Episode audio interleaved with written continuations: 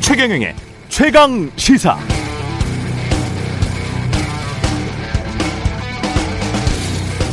네, 코스피 종합 주가 지수와 대통령 지지율은 어떤 상관관계를 보일까? 인플레이션 때문에 실질 소득이 줄어들면 대통령 지지율은 역사적으로 어땠지?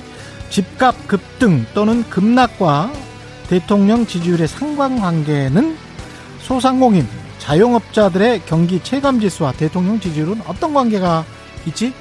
직관적으로 봤을 때는 분명 관련이 있는 것 같은데 말이죠. 민심이라는 게 사람 마음이라는 게 어디서 무엇으로부터 얼만큼 영향받는지 명확히 구별해 내기가 힘듭니다. 다만 확실한 건 한국 정치는 너무나도 정치적인 또는 지극히 사법적인 공강, 공방만 하면서 내 지지율은 오르고 상대방 지지율은 내려가길 원한단 말이죠. 민생도 좀 신경 쓰셨으면 좋겠습니다. 내 돈 쓸 게 별로 없어서 당장 경제 사정이 어려워지면 좋은 마음으로 정치를 보고 싶어도 그렇게 봐지겠습니까? 맹자가 그랬죠. 항산이 있어야 항심이 있다고 좀 먹고 살만해야 정치를 보는 시선도 따뜻해지는 게 아닐까요? 네, 9월 9일 한가위 연휴 첫날입니다. 최경령의 최강시사 출발합니다. 저는 KBS 최경령 기자고요. 최경령의 최강시사 유튜브에 검색하시면 실시간 방송 보실 수 있습니다. 문자 자면은 짧은 문자 50원, 긴 문자 100원이들은 샵9730 또는 유튜브 무료 콩 어플 많은 이용 부탁드리고요. 오늘 최강 시사 최입의 전 민주당 의원 그리고 김재섭 국민의힘 도봉갑 당협위원장 김준우 변호사와 함께 추석 연휴 밥상머리 민심 알아보고요. 이종우 이카노미스트와 하반기 경제 전망 분석하고 마지막으로 3부 추석 특집 김경일 아주대 심리학과 교수 강유정 영화 평론가와 함께 추석 연휴 영화로 힐링하는 방법 이야기하겠습니다. 공정, 공익, 그리고 균형. 한 발짝 더 들어간다. 세상에 이익이 되는 방송. 최경영의 최강 시사. 네, 추석 연휴 밥상머리 민심 돌려잡기 위해서 여야가 여러 가지 노력을 하는 것 같은데 민심은 과연 어디에 주목할지 세 분 모셨습니다. 최입의 더불어민주당 전 의원 나오셨습니다. 안녕하세요. 예, 안녕하세요. 예, 그리고 김재섭 국민의힘 서울 도봉갑 당협위원장 나오셨습니다. 네, 안녕하세요. 도봉구에서 온 김재섭입니다. 예, 그리고 김준호 변호사님 오랜만에 나오셨습니다. 네, 1년 만에 스튜디오에서 찾아뵙는 것 같습니다. 김준호 변호사입니다. 예. 지금 여야 상황, 뭐 정의당 상황도 그렇게 좋지가 않고요. 예. 국민의힘은 뭐 아시다시피 비대위 상황이니까요. 그리고 뭐 야당은 대표가 이재명으로 됐는데 그런데 지금 뭐 검찰 소환 기소 뭐 여러 가지 이슈가 지금 나오고 있습니다. 정치 탄압 대 방탄 프레임 뭐 이렇게 서로 주장을 하고 있는데 상황을 어떻게 보고 계시는지 옆에서부터 시작할까요? 예. 예. 예. 최이배 의원입니다. 네, 최이배입니다. 일단 뭐 대선에 계속되는 연장선상에 있다고 느껴지고요. 굉장히 국민들도 이 부분에 대해서는 피로감을 느끼실 것 같습니다. 음. 근데 뭐 그런 상황임에도 불구하고 아무튼 뭐 정부 여당 이제 어 정권이 넘어간 이후로 어 상대 후보였던 이재명 후보에 대해서 뭐 계속적인 이제 수사와 어 또한 이제 뭐 검찰 소환 같은 방식까지 이제 어 추진하면서 그 부분에 대해서 또 민주당 또 이재명 당대표 입장에서는 뭔가 또 대응할 수밖에 없는 상황을 계속 만들어내고 있다. 음. 어, 뭐 이 부분 저 역시 피로감을 느끼는데 국민들은 얼마나 많이 느낄까라는 생각이 들고요. 어, 정치 탄압이다. 물론 뭐 의혹이 있으면 의혹을 밝혀야겠죠. 어, 그리고 그 부분에 대해서 수사하는 것도 맞습니다. 하지만은 어, 그런 부분이 너무 과도하게 이루어지고 있다라는 느낌을 받고 있고요. 음. 이런 부분들이 윤석열 대통령이 되면 검찰 공화국이 되고 어, 검찰이 굉장히 어, 큰 힘을 가지고 어, 뭔가 정치 보복을 할 것이다라는 우려를 했는데 그런 부분들이 현실화되고 있다라는 생각이 듭니다. 그래서 음. 그 부분에 대해서 어, 뭐 나름 민주당 야당 입장에서는 어, 당할 수만 없기 때문에 저항하고 있고요. 근데 그런 부분을 또 방탄 프레임이라고 하는데요. 솔직히 방탄이 되는 게 뭐가 있습니까? 뭐 이재명 후보가 국회의원이 되고 당 대표가 됐다고 해서 뭐 검찰이나 경찰의 수사가 중단이 됐습니까? 뭐 만일 기소를 한다면 그 기소를 뭐 뒤바꿀 수가 있습니까? 그러니까 이건 자꾸 방탄한다, 뭐 갑옷을 입었다, 뭐 그렇게 얘기하는데 전혀 뭐 그런 사항이 아닌 거죠. 그래서 어떻게 보면 지금은 야당 입장에서는 여당이 쏘는 화살을 족족이 다 맞고 있다라는 음. 상황입니다. 김재섭 어, 위원장 보시기는 어떻습니까? 요즘에는 차라리 민주당에서 음. 그런 생각할 것 같아요. 우리 그 윤석열 대통령이 검찰 출신인 게 차라리 다행이다. 라는 어. 생각을 할 것 같은 게요. 민주당에서는 계속 검찰공화국 프레임을 들고 나오고 있잖아요. 예. 그러니까 검찰공화국이 된 대한민국에서 야당 대표인 이재명 대표가 어, 사법적으로 탄압을 받고 있다. 이제 이 프레임을 걸기가 굉장히 좋아졌잖아요. 음. 어, 사실 이제 그 정치 탄압이다라는 프레임은 어느 야당이나 늘 주장했던 겁니다. 야당 정치인을 향한 여러 가지 수사나 기소에 대해서 이거 정치 탄압이다, 야당 탄압이다 이렇게 늘 주장을 해왔는데 이재명 대표는 실제로 여러 가지 많게는 10개, 적게는 6개 정도의 사법 리스크가 있는 상황이고 실제로 대통령이 검찰 출신이라고 하니까 아 이거 검찰이 야당을 탄압한다라고 프레임을 보기가 굉장히 좋아졌어요. 그래서 요새는 민주당이 차라리 검, 그 대통령이 검찰 출신인 게 다행이라고 생각할 정도가 아닐까라는 느낌이 드는 정도고요. 음. 저는 실제로 방탄이라고 생각하는 이유가 두 가지입니다. 제도적으로도 그렇고요. 정치적으로도 그래요. 왜냐하면 제도적으로만 해도 말씀하신 대로 뭐 기소도 아, 할 수도 있고 수사도 이루어지고 할 수가 있겠지만은 결정적인 거는 그 체포동의안을 민주당에서 뭐 가결시키지 않으면 이재명 대표를 체포할 방법도 전혀 없는 상황이고 체포까지 간다 그러면 네.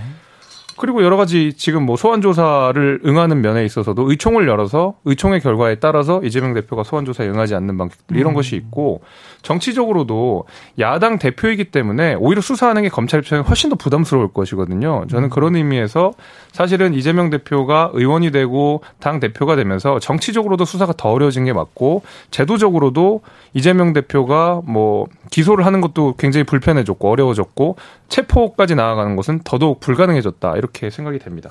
김주루 변호사님은 좀 한 발 떨어진 입장에서는 네. 어떻게 보십니까? 일단 작년 10월부터 올해 2월까지의 네. 국면이 김건희 리스크, 이재명 리스크, 음. 이준석 윤석열 갈등이었는데 예. 재방송하고 있습니다 지금. 재방송. 네, 전혀 뭐 작년 가을에 시사 방송을 틀어도 지금 위화감이 없을 정도로 굉장히 지금 컨텐츠 부재. 삼방이라는 이야기도 있어요. 네, 네 재방이 아니고. 이게 지금 네. 뭐 어디까지 갈는지 모르겠고 그래서 어 거의 지금 한국 주가랑 비슷한데 예. 바닥을 치고 있고 기술적 반등 국면이라도 좀 만들어졌으면 좋겠다라는 그 정도의 바램이고 그래서 저는 최근에 그 몇 달간 가장 인기 있었던 드라마가 이상한 변호사 우영우였잖아요. 예. 사람들이 그 열광했던 이유가 좀 그래도 아직 뭔가 세상에 희망이 있고 그렇죠. 뭔가 정의가 있었으면 좋겠다라는 갈구 그 갈증 때문에 그게 더 크게 환호받았던 것 같거든요. 예. 그래서 좀 정기국회를 맞아서 어, 주요 정당들이 좀 새로운 컨텐츠로 좀 프레시하게 좀 무장을 해서 네거티브 메시지보다는 좀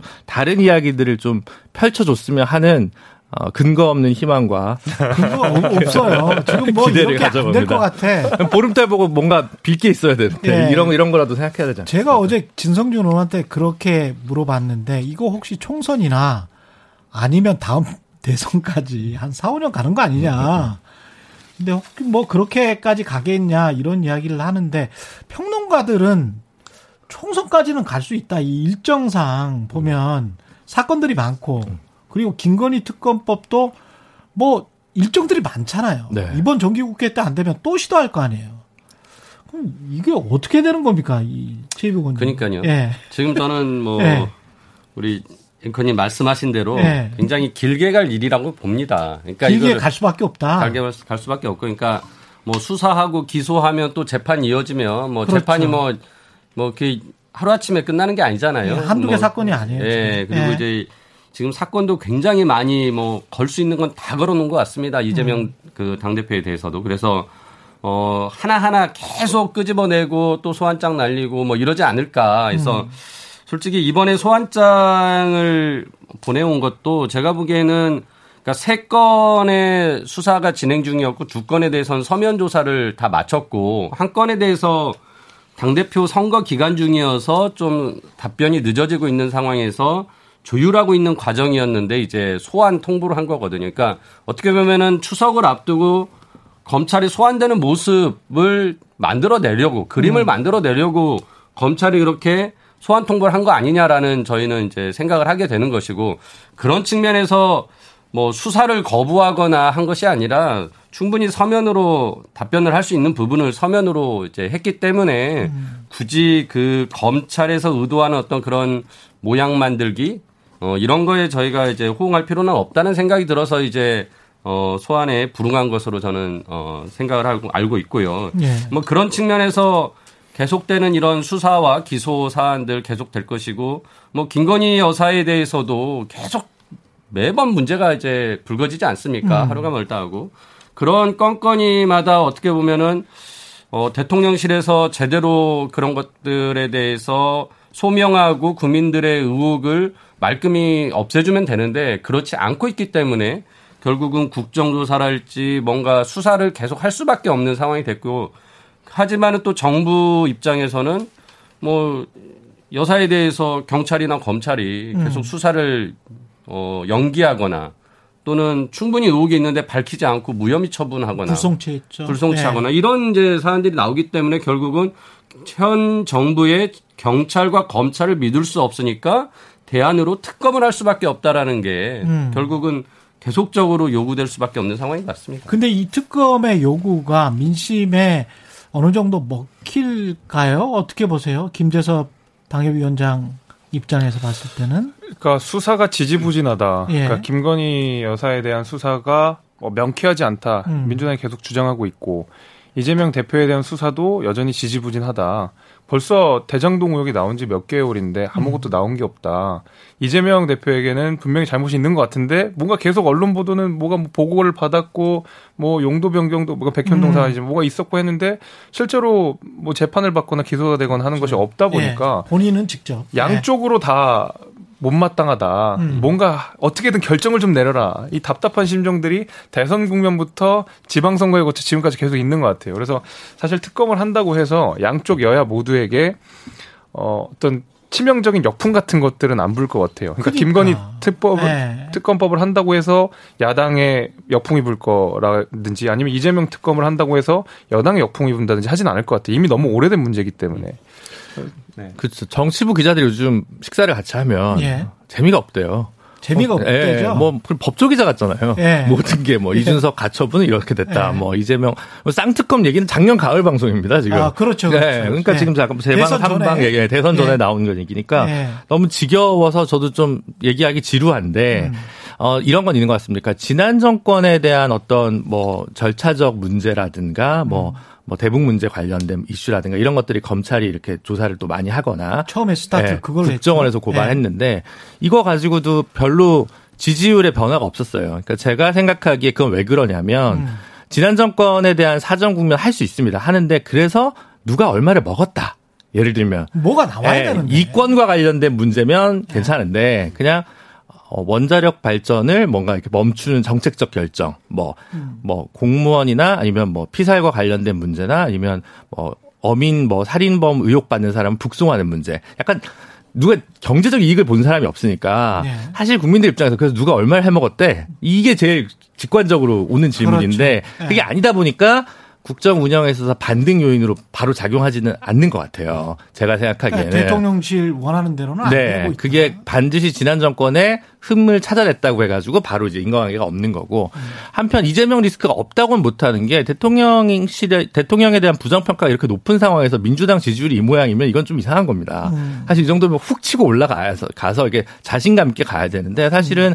이재명 리스크가 분명 히 있는 거죠. 그래서 민주당 입장에서는 사실은 이재명 의원이 대표가 안 됐으면 음. 오히려 이제 이 동조화 현상을 깨고 디커플링이 돼가지고 오히려 더 치고 나갈 수 있는 국면이 있었을 수도 있을 텐데 네. 묘한 그 양날검을 같이 쥐고 가는 거기 때문에 음. 사실 민주당 입장에서 저는 그게 이게 과연 정말 최선의 선택이었는가라는 물음표가 솔직히 있거든요. 이재명 의원한테는 이재명 대표한테는 최고의 선택이지만 음. 그래서 저는 이제 그런 고민이 좀 들고 그래서 음 이재명 대표 혹은 민주당 같은 경우는 이 정기국회에서 여전히 다수당이기 때문에 입법 드라이브를 야당으로서 그러나 다수당으로서 어떻게 걸 것인가 음. 이걸 좀 보여줘야 될 것이고 그, 네. 그 국민의힘이나 대통령실 입장에서는 예산을 통해서 어떻게 좀 자신들의 지금 지지부진한 공약 이행을 어떻게 지켜낼 것인가 이런 성과를 가지고 연말에 성적표를 받을 수밖에 없지 않을까라는 거고요. 음. 마지막 하나만 더 있으면 지금 보건복지부 장관 후보자 지명됐는데 그렇죠, 그렇죠. 교육부 총리는 아직도 이제 감감무소식입니다. 예. 그래서 요 마지막 그리고 이제 검찰총장 임사청문회 하고 했고 음. 그 다음에 이제 그 공정거래위원장. 그래서 요 인사청문회 마지막 시즌에서 음. 한명 또 낙마한다면 이게 굉장히 결정적인 리스크로 또 어, 대통령실에 작동할 수 있다. 이게 또 올가을 체크 포인트 중에 하나가 아닌가 싶습니다. 그 김준호 변호사님 말씀하신 내용이 참 좋은 내용이잖아요. 음. 그러니까 여당은 예산 집행을 통해서 국민께 사랑을 받고 예. 야당 그러니까 의석수가 많은 야당은 입법을 통해서 국민들의 지지와 음. 신뢰를 받는데 이게 지금 말씀하신 내용이 약간 판타지 소설 같아요 요새는. 그래서 약간 이루어질 수 없는 일인 것 같고 약간 마술적 네. 사실주의 같은 거죠. 정쟁 구도가 될 수밖에 없고 지금 음. 여야가 그냥 제가 보기에는 저는 이제 여당 입장이긴 하지만. 음. 이 추석 밥상을 앞두고 마음들이 좀 급해진 것 같아요. 억으로 억지로 막 음. 끌어당기는 것 같은 아, 그런 그러니까요. 느낌이에요. 저는 네. 그러니까 특검 쌍특검 얘기도 마찬가지고 네. 여러 가지 이 추석 밥상에 뭔가 올인이 되고 거기에 사활을 거는 문제가 굉장히 저는 오래된 정치 방식이라고 생각하거든요. 음. 그 젊은이들이 추석 그러니까 젊은 사람 입장에서 젊은이들이 추석에서 절대 꺼내면 안 되는 세 가지 주제 중에 하나가 뭐 우리가 결혼, 그다음에 취업, 그다음 마지막이 정치 얘기거든요. 예. 그래서 우리 조국 전 장관이 크게 우리 정치사에 남긴 것 하나가 있다 그러면 가족끼리 정치 얘기 안 하게 하면 안 된다라는 것을 조국 전 장관 이후에 많은 가족들이 깨달으셨을 깨달, 거예요. 예. 깨달았다. 그게 이제 좋은 유산이라고 생각하는데 음. 그런 의미에서 정치 얘기를 잘 안 하거든요. 음. 저만 해도 뭐 저는 심지어 국민의힘 소속인데도 불구하고 성향에 다른 우리 뭐 고모부라든지 이런 네. 분들은 정치 얘기 굳이 안 하려고 하세요. 주식하고 집값 이야기 많이 하지 않습니까? 차라리 그런 게 더 많죠. 예. 네. 그런 게 더 많고 요새 음. 주식 어떻게 됐니? 뭐 음. 이런 얘기들이 더 많이 되는데 집값 계속 떨어진다니. 뭐. 우리 그 정치권에 계신 어르신들은 네. 과거에 정말 그뭐 10시간씩 걸려서 부산 갔던 때를 생각하시면서 추석 밥상에 정치 아이템 올려야 된다는 강박관념이 있으시다 보니까 음. 여야 모두가 지금 전혀 민심과는 동떨어진 이야기들을 계속 하시는 것 같은데 글쎄요, 좀 요, 즘 트렌드를 너무 못 읽고 계시는 것 같아요. 아니 근데 사실은 진짜 취업이 안 되고 결혼 경년기가 지난 자식들 입장에서는 네. 정치에 이상한 뉴스라도 많아야 밥상에서 그 얘기를 꺼내서 취업 얘기와 결혼 얘기 그렇죠. 비중을 아, 줄일 수 맞습니다. 있는 그런 효과가 있어서 아니죠, 그러면 싸우더라도 이걸로 싸우고 밥상 먹고 나가는 게 나을 수도 아니, 있어요. 취업이랑 결혼 얘기로 열만 욕 먹을 거 백을 욕 먹는 거예요. 괜히 정치적 입장에 다르면. 아니 우리 뭐 김 위원장님 말씀도 일리가 있긴 한데 네. 그러니까 이제 결국은 이제 추석 연휴 긴 기간 동안에 이제 계속 언론들에서 새로운 뉴스가 없기 때문에 계속 틀어대는 장면들이 이제 뻔히 나오는 거거든요. 그렇죠. 그렇죠. 결국은 이제 정치권에선 그런 언론들을 또 고려해서 뭔가 이제 이런 음. 이슈들을 또 만들어내는 부분도 있다라는 저도 생각을 합니다. 그런 측면에서 뭐 진짜 아까 말씀드렸듯이 이재명 당대표 검찰 소환하는 장면이 많이 만들어지면 뭐 음. 그것만 계속 나올 수 있는 거예요. 자료 화면으로. 그러니까 그런 것이 아니라 충분히 우리도 민주당 입장에서 아니 저쪽도 문제가 있다. 김건희 여사도 이런 이런 문제들이 있고 특검도 우리가 추진하려고 한다라는 얘기를 할 수밖에 없는 그런 정쟁의 상황을 서로 뭐 지금은 공이 뭐 저는 이제 적대적 공생 관계라고 이런 부분들을 이제 표현하는데 음. 뭐 그런 상황이다라는 거는 진짜 뭐 안타까운 부분이지만 만약에 뉴스타파 보도가 없었다면 김건희 특법 네. 특검법이 이렇게 네. 민주당에서 자신 있게 툭 내놓을 수 있었을까요? 그렇죠. 그 보도가 네. 어떤 사실이나 뭐 팩트들이 갑자기 이렇게 돌발적으로 나오는 경우가 있지 않습니까? 그리고 그 사실을 팩트를 쥐고 있는 쪽은 아무래도 그래도 검경이 제일 많이 쥐고 있을 거고 언론보다는 그렇죠. 그래서 그런 측면에서 보면은 집권 여당이 좀 유리해 보이기는 합니다. 음. 사실 이재명 사법 리스크, 김건희 사법 리스크 이렇게 뭐 하나 일대일로 놓고 보자면 그래도 아무래도 앞으로 정보가 계속 많이 나올 것은 이재명 사법 리스크 쪽이 아닐까 그런 생각도 들긴 하네요. 일단 이재명 대표가 음. 가지고 있는 사법 리스크의 양이 훨씬 크죠. 그러니까 그걸 리스크라고 일단 저희가 전제를 하고 보면 음.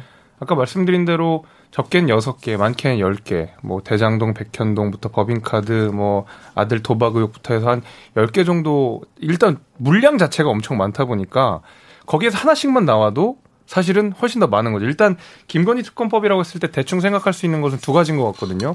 도이치모터스 주가 조작 사건과 관련된 꼭지가 하나가 있고 예. 하나는 이제 허위 경력과 관련된 요 두 가지 요렇게가 그렇죠. 두 가지가 있는데 예. 만약에 이재명 특검법 이 발의됐을 때는 내용을 특검 그 법률 안에 내용을 담기도 굉장히 어려울 거예요. 이 한 10개 정도 되는 걸 일일이 다 적시할 수도 없을 테고 어느 정도 두세 개 정도 꼭지를 정해서 갈 텐데 그런 면에 있어서도 지금 사실 쌍특검이라고 하는 것이 균형이 맞는지도 사실은 잘은 모르겠어요. 음. 그리고 아까 전에 말씀하신 대로 이게 재탕이긴 하지만 쌍특검이 재탕이긴 하지만 당시에는 윤석열 후보와 이재명 후보 간에 균형이 맞는 쌍특검이었다면 사실 지금 야당 대표와 대통령 배우자와의 특검이거든요. 그러니까 얼핏 이것이 균형이 맞아 보이는 것 같지만 실제로 물량 면에 있어서도 정치적 위상 면에 있어서도 잘 균형이 잘 안 맞는 면이 있어요. 그래서 아까 전에 어쩔 수 없이 이게 이재명 대표가 포토라인에 서고 이런 것들이 국민들 눈높이에 안 맞을 수 있다라는 것 때문에 김건희 여사 특검도 같이 할 수밖에 없다라고 하는 것이거든요. 근데 지금 이재명 대표 소환하는 게 우리가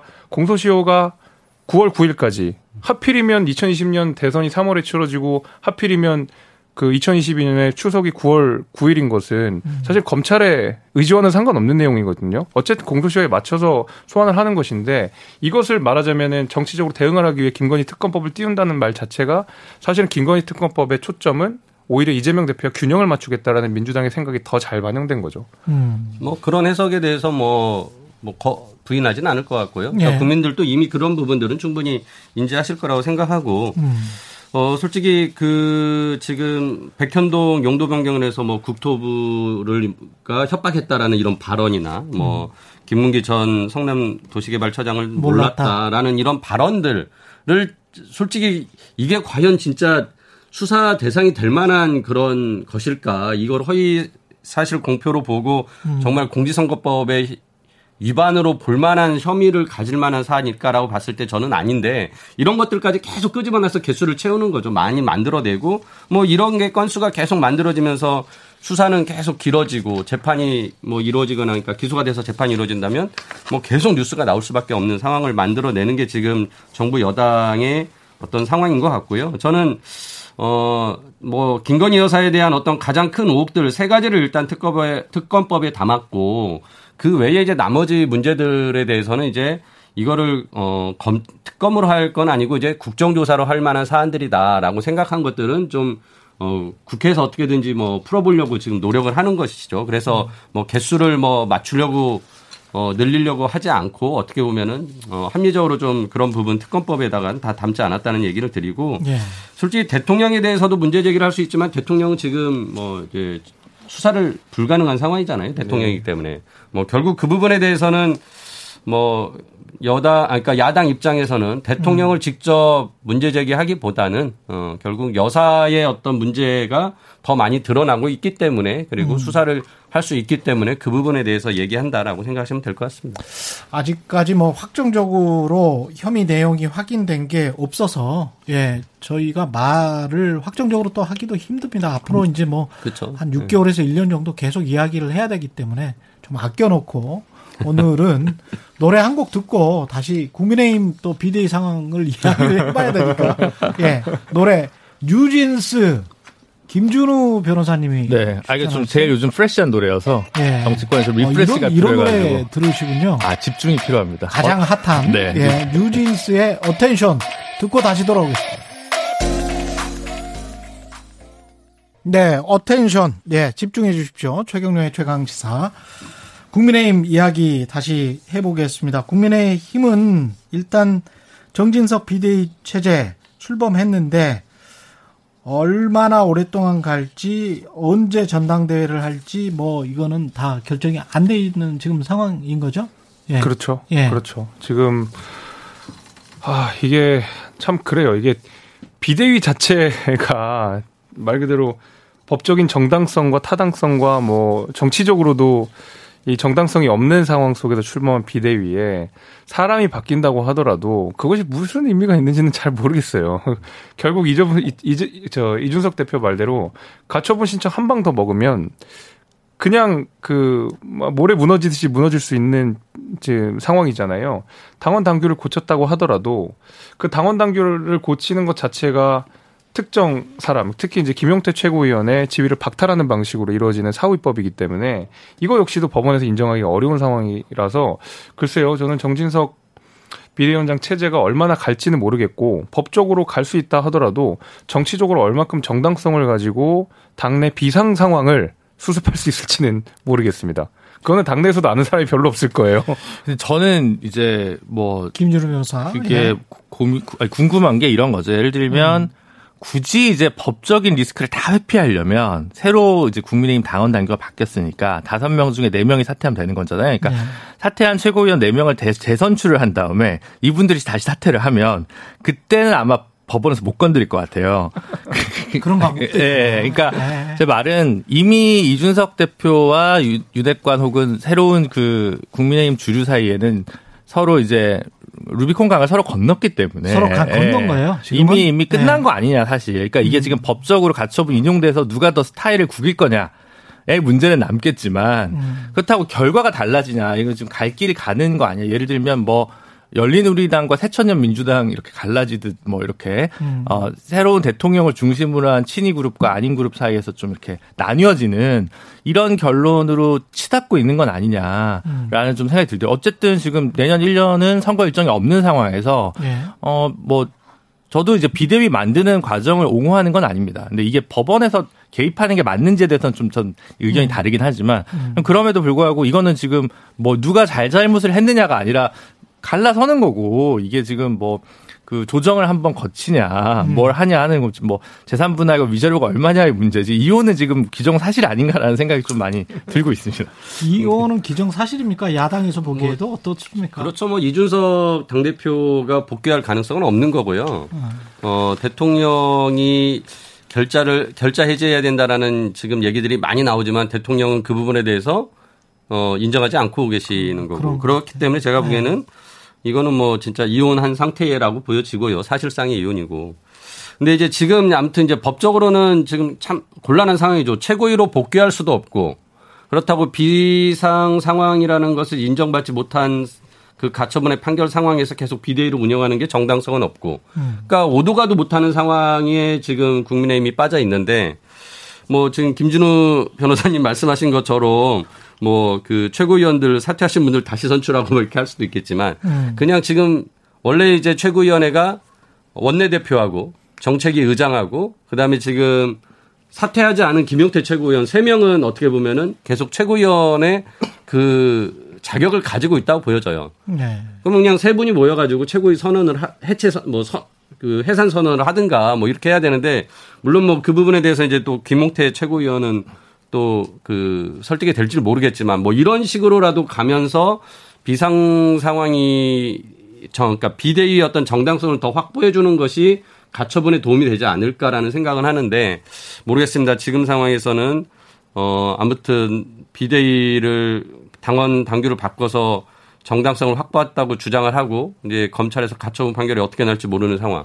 그리고 비대위원장은 돌고 돌아서 결국은 윤핵관 또는 윤핵관 호소인이 된 거잖아요. 그러니까 네. 우리 정진석 지금 비대위원장 되신 분에 대해서는 이준석 대표가 지난번에 윤핵관 호소인이라고 아주 명 이렇게 음. 명확하게 지명을 하셨던 분인데, 그러니까 이런 부분들 결국 돌고 돌아 계속 어, 친윤 체제로 가고 있는데 이 부분에 대해서 진짜 대통령이 해결하지 않으면 저는 안 될 거다라는 생각을 저도 가지고 있는데 참 김, 어렵습니다. 김재섭 당협위원장 어떻게 보세요? 왜냐면은 지난번 최강 시사에서 그런 이야기를 했단 말이죠. 비대위원장이 이제 한 50개 정도의 당협위원장을 어, 뽑고 나면 그때는 이제 상당히 친윤 체제가 완성이 되는 그런 상황이면 예상보다 만약에 이준석발 신당이 나온다거나 친윤 체제의 신당이 나온다거나 뭐 이랬을 때는 당연히 이준석발 신당은 국회의원 선거 한 6개월 전, 그러니까 내년 말이나 뭐 2024년 초쯤 이렇게 예상을 했단 말이죠. 근데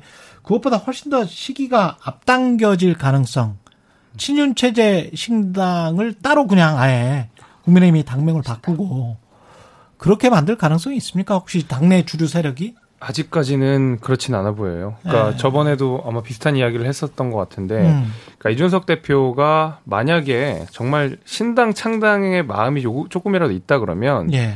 야외에서 그러니까 장외에서 플랫폼을 만들어 가지고 그러니까 특히 이제 온라인 플랫폼을 만들어 가지고 국민의힘의 징검다리 같은 역할들을 그러니까 청년들이나 젊은 세대나 미준석 대표를 좋아하시는 분들이 국민의힘을 통과하는 플랫폼 같은 것들을 만들어서 음. 실제로 여론 조성을 하거나 내지는 국민의힘 내부 비판이라고 외부 비판이라고 해야 될지 내부 비판이 네. 모르지만 어쨌든 비판을 하는 방식으로 온라인 세력화를 할 것이지 그것을 자연스럽게 정당이라는 틀에 맞춰서 하진 않을 거라고 생각이 들어요. 이준석 대표 성격도 그렇고 이준석 대표가 하는 이야기들도 그렇고 그 전에 했던 이야기들도 그렇고요. 음. 그런 의미에서 저는 신당 창당은 사실상 뭐 아직까지는 현실 가능성이 없는 내용이라고 생각이 됩니다. 아니 그러니까 신당 창당이라는 게 저도 이제 예를 들면 김무성 모델이나 유승민 모델, 뭐 예. 뭐 권성동 다 음. 보면 무소속으로 나와서 그냥 단기 필마로 출마를 하고 뭐 연대를 해서 공천 학살 당한 분들이랑 네트워크를 형성했지. 그렇죠, 그렇죠. 창당으로 잘 안 갔단 말이에요. 네. 물론 이제 어 바른당 바른정당이 음. 있었습니다만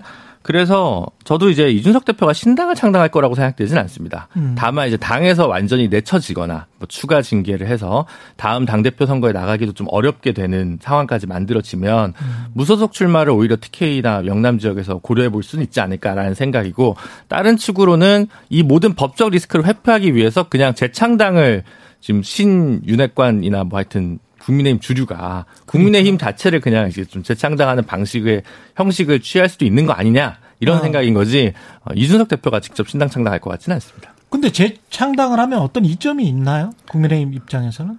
뭐 아무래도 이제 그 이준석 대표가 당 대표 복귀를 못 하게 되는 방식으로 이렇게 당원 당규도 개정되고 이게 어. 소급 입법이 아니라 대창당 형식으로 통해서 좀 뭔가 회피할 수 있는 방식도 있을 것 같고. 근데 그러면 너무 모양이 음. 무서워지잖아요. 사, 지금 비대위도 그렇고 당원 당 개정도 그렇고 어. 위인설법이다. 이거 이준석 대표 하나를 전제하고 당 전체가 오락가락하는 게 말이 되느냐라고 하면서 많은 비판들이 있는데 심지어 간판까지 바꾸고 재창단까지 한다 그러면 그리고 그것의 이유가 이준석 대표라는 개인이라 그러면 그 새로 만들어지는 정당은 과연 국민들의 눈높이에 어떨까? 물론 그렇긴 한데 음. 김대중 대통령이 영국에서 복귀했을 때 이기택 음. 총재가 있는 민주당을 놔두고 새정치국민회의를 새로 만들어 가지고 의원 빼가기를 해서 새로 당을 만들었었잖아요. 아, 아, 그래서 저는 이게 전사가 없는 얘기는 아니다. 아, 이게 이제 실현 가능성이 되게 높아서 하는 얘기가 아니라 아. 지금 좀 방송 분량을 좀 뽑기 위해서 예전에 있던 이야기들을 좀 하는 거지. 감사합니다. 사실 뭐 제가 그걸 예. 어마어마하게 높은 비중 있게 막 이렇게 설득하려고 하는 것은 전혀 아닙니다. 그러니까 당시 근데 그, 그, 그, 그 사례 같은 경우에는 이제 네. 이기택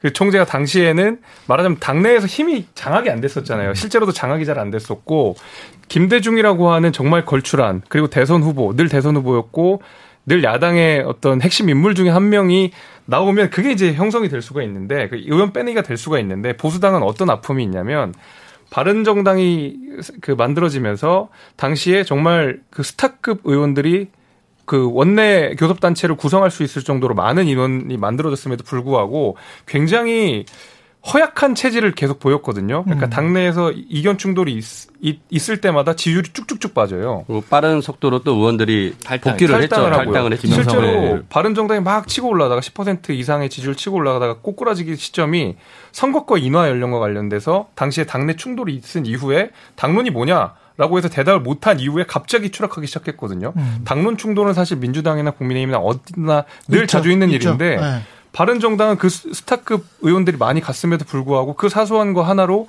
곤두박질 치고 그장 중간에 또 다시 그 자유한국당으로 다 넘어가고 이런 아픔들이 있기 때문에 이준석 대표가 예를 들면 명실공히 대통령 후보다. 그러니까 이재명 후보처럼 차기 대선에 넣을 사람이 확실하다 정도의 위상이 있으면 당시 이기택과 김대중의 관계가 성립이 될 수가 있는데 음. 보수 정당은 바로 몇 년 전에 자유한국당과 바른정당의 그 아픔들이 다 있는 상황이어서 그렇게 안 갈 겁니다. 그건. 아니 아니 그게 아니라 음. 그러니까 음. 이준석발 신당은 없고 음. 윤핵관발 재창당이 있는 거니까 자, 그 다른 거죠. 근데 네. 여하튼 신당이 있든 없든 간에 저는 이 모든 게 비대위 구성해서 전당대회로 가는 이 앞으로의 몇 개월의 여정 그 모든 게 결국은 국민의힘의 주장대로에 따르더라고 따르다 따른다고 하더라도 윤석열 대통령 그리고 윤석열 정부의 성공을 위해서 지금 하는 거란 말이죠. 그렇죠. 그러면 이게 이 몇 개월 동안에 어떤 일을 해야 이게 도움이 될 것이며 그게 진짜 도움이 될 것인가? 지금까지 했던 지금 비대위 진행 음. 상황이나 이 사실은 법적으로 이게 사실 망신당한 거잖아요. 네. 국민의힘 입장에선. 그러니까 지금 본질이 네. 권력 투쟁이고 어. 이전 투구니까 뭐 그리고 사법 리스크 아까 여러 가지 있었지 않습니까? 그래서 지금 중도층, 부동층, 뭐 무당층 뭐라고 부르든 간에 그분들은 지금 갈 데가 없어서 음. 지금 그러고 있는데 그분들을 설득하기 위해서 새로운 인물과 새로운 정책을 가지고 무장을 해야 되거든요. 그건 제가 볼 땐 1당, 2당이 전부 다 갖고 있는 과제인데 그렇죠. 그러다 보니까 이제 그 문제와 관련해서 계속 뭐 방송가에서도 그렇고 여의도에서 그렇고 김한길 위원장이 뭔가를 좀 신당 창당의 기획꾼이시니까 예. 꾼이라고 해서 죄송합니다만 예. 이건 프로라는 의미니까요. 예. 그래서 아마 이제 그런 식으로 대통령 친위 음. 그룹으로서의 재, 재창당 수준의 어떤 신당 모델을 검토를 plan B로는 음. 하지 않을까. 저는 그게 plan A까지는 아니지만 음. 충분히 상정해 볼 수 있는 가치라고 생각을 그렇죠. 하거든요. 그러니까 이게 대선 캠프 때 이제 그 윤석열 대통령이 어 김종인, 김한길, 김병준 세 분을 이렇게 해서 삼톱 체제로 가겠다라고 했는데 그때 당시에 국민통합위원회를 만들고 김한길 위원장을 세웠는데 어 제가 알기로는 아마 이준석 당 대표가 그때 가출을 두 번씩 하면서 그 캠프를 해산시키는 이유 중에 하나가 이 국민통합위원회의 문제였어요. 음. 그때 이제 녹색당의 그, 그 운영위원장했던 신지혜 씨막 영입하고 하면서 음. 논란이 되고 하면서 그것도 김한길 예, 그러니까 그 국민통합위원회에서 그 네. 영입했던 인사였던 음. 거거든요. 그러니까 이제 이러면서 그때 당시에도 이 국민통합위원회가 결국은 나중에 정계 개편을 하기 위해서 만들어진 조직 아닐까라는 의구심을 가졌던 것으로 생각이 되고 그래서 이준석 대표 입장에서는 그 캠프를 해산시키면서 이 위원회를 없애려고 노력했던 것 같고 어, 하지만은 인수위가 꾸려지자마자 다시 국민통합위원회 만들어지고 김한길 위원장 또 맡으셨고 지금은 정부의 산하위원회로 또 지금 여전히 맡고 계세요. 그렇죠? 이런 측면에서는 어, 모르겠습니다. 지금 당장은 아니겠지만 어, 내년 총, 내년에 이제 가서 내후년 총선을 앞두고 충분히 정계 개편에 대한 가능성이 어, 내재돼 있다라고 저는 보고 음. 있고요. 그런 측면에서 오히려 이준석 대표 입장에서는 내가 주인인 이 국민의힘을 나는 지킬 것이다 라는 것이고 오히려 어, 이 국민의힘의 어떤 그, 어, 뭐랄까요. 그러니까 지금 권력 투쟁에서 반대되는 측면, 즉 결국은 대통령이죠. 대통령과 다른 분들 뜻이 맞는 분은 나와서 살림을 따로 차리셔라 라고 할 수도 있을 것 같아요. 그런 측면에서 저는 충분히 내년 이맘때쯤에 음. 어 여당발 정계 개편이 가능성이 있다라고 내년 보여집니다. 가을쯤에 네. 그렇죠. 1년 후에 예. 김재섭 최고는 어떻게 생각하세요? 글쎄요, 저는 아직까지는 다들 그러니까 아. 가능성은 있죠. 이게 어. 이론적으로 보고 정치 현실을 보고 과거 역사를 보게 되면 늘 뭐 선거 앞두고 당이 쪼개지고 합쳐지고 하는 일들이 많았고 특히 이렇게 당내 주류가 아주 그러니까 주류와 비주류가 명확하게 나뉘어 가지고 음. 이 충돌을 하는 상황 속에서는 얼마든지 가능성은 있다라고 생각이 되는데 음. 문제는 제가 계속 현실론으로 가지고 오는 이유가 국민의힘에 계신 의원님들은 아직까지도 그 두려움 같은 것들이 있어요. 제3지대에서 때로는 정당이 쪼개졌을 때 받는 처우들 거기에서의 그렇죠. 정치적 입지 같은 것들이 음. 피부로 새겨져 있는 사람들이거든요. 지금 초선 의원분들 중에서도 그런 분들이 굉장히 많고. 그래서 실제로 공공연하게 당이 쪼개지더라도 나는 절대 안 나간다. 이런 분들이 정말로 많아요. 그러니까 제가 이런 현실론을 자꾸 이야기하는 이유가 음. 바로 그런 것 때문입니다. 그래서 음. 총선을 앞두고는 그게 더더욱 강해질 것이거든요. 예. 네, 저는 그런 의미에서는 지금 당이 뭔가 그리고 지금 국민의힘에 있는 의원들이 사실은 굉장히 좋은 지역구, 그러니까 국민의힘 입장에서 유리한 지역구들에 계신 분들이거든요. 음. 그러면 말하자면 현상 유지를 훨씬 더 선호할 거라고 생각이 됩니다. 예. 그러니까 큰 변수가 없으면 당선이 된다라는 것이고 공천이 훨씬 더 중요한 문제가기 때문에 이것을 뭐 분당까지 가가지고 정치적 지형을 변경시켜서 하는 그 모험을 하진 않을 것 같아요. 마지막으로 짧게 네. 민주당은 어떻게 될지 이재명 당대표 상황에서 그 전당대회 결, 투표 결과를 보면은요. 예. 그러니까 뭐 투표율이 낮았다라고 뭐 이렇게 평가하면서 뭐 음. 이재명에 대한 지지가 뭐 약하다, 국민적 지지가 음. 약하다 이렇게 평가하시지만은 그 당원이 예전에 비해서 거의 그 두 배 가까이 늘었어요. 그러니까 그 어. 권리당원이 그러다 보니까 어떻게 보면은 투표율이 낮아졌지만 예전에 그 전당대회 때 투표했던 숫자보다 더 많은 분들이 투표를 했어요 당원들이 그래서 음. 그런 측면에서는 어 그런 앞서 말씀드린 그런 해석 비판은 별로 저는 어 인정하지는 않는데 예. 어 아무튼 이재명 당 대표에 대해서 거의 한 80% 가까운 지지를 보냈는데 권리당원, 대의원, 국민 음. 여론조사 모두 다 고르게 나왔어요. 이런 측면에서 당에 굉장히 이제 그 핵심으로서의 이재명 당대표를 인정하고 있다라는 음. 것은 어, 이번 전당대회 결과로서 해석이 가능하고 그런 측면에서 어, 뭐, 예, 예전에는 이제 뭐 개파 간의 갈등이라서 뭐 친명, 친문 간의 뭐 이 갈등 때문에 뭐 분화되지 않겠냐라고 하지만은 제가 보기에는 이제 그럴 수 없다라는 것을 이번에 전당대회에서 확인했다라고 어, 봐요. 저는 이제 네. 그 부분은 동의를 하는데 예. 봐야 될 포인트가 몇 개 있는 것 같아요. 짧게만 말씀드리면 음. 일단 호남의 송갑석 의원이 빠졌는데 음. 음. 그 호남 소외는 아니고 제가 볼 때는 호남의 참여가 낮았습니다. 음. 그리고 지방선거 때도 광주 같은 경우에 투표율이 그렇죠. 굉장히 낮았습니다. 예. 그러니까 34%. 호남이 지금 예. 약간 마음이 떠 있다. 음. 이걸 어떻게 잡을 거냐라는 게 민주당의 과제일 거고요. 그렇죠. 예. 두 번째 비명계 사실 의석수로 따지면 더 다수일 수 있습니다. 이분들은 대선 주자가 없기 때문에 구심이 없는데 음. 대통령께서 김경수 지사를 사면 하냐 아냐 이게 민주당 갈등의 발화점이 될 거냐 말 거냐가 앞으로 2, 3년 동안 봐야 되는 거고 내년 한 해 동안 이재명 의원이 대표가 사법 리스크를 어떻게 컨트롤하냐. 음. 그래서 비대위 체제 없이 총선을 치를 수 있느냐 마냐. 요거까지가 이제 1년 동안 쭉 봐야 될 쟁점이겠죠. 예. 여기까지 듣겠습니다. 세 분 말씀 감사하고요. 김준우 변호사, 김재섭 국민의힘 서울시 도봉갑 당협위원장 그리고 최입의 민주당 전 의원이었습니다. 고맙습니다. 예, 감사합니다. 예. 마지막 곡은 I Will Survive 김재섭 당협위원장이 추천한 곡인데요. 글로리아 게이너의 I Will Survive 들으면서 추석 특집 최강 시사 잠시 후 2부에서 뵙겠습니다.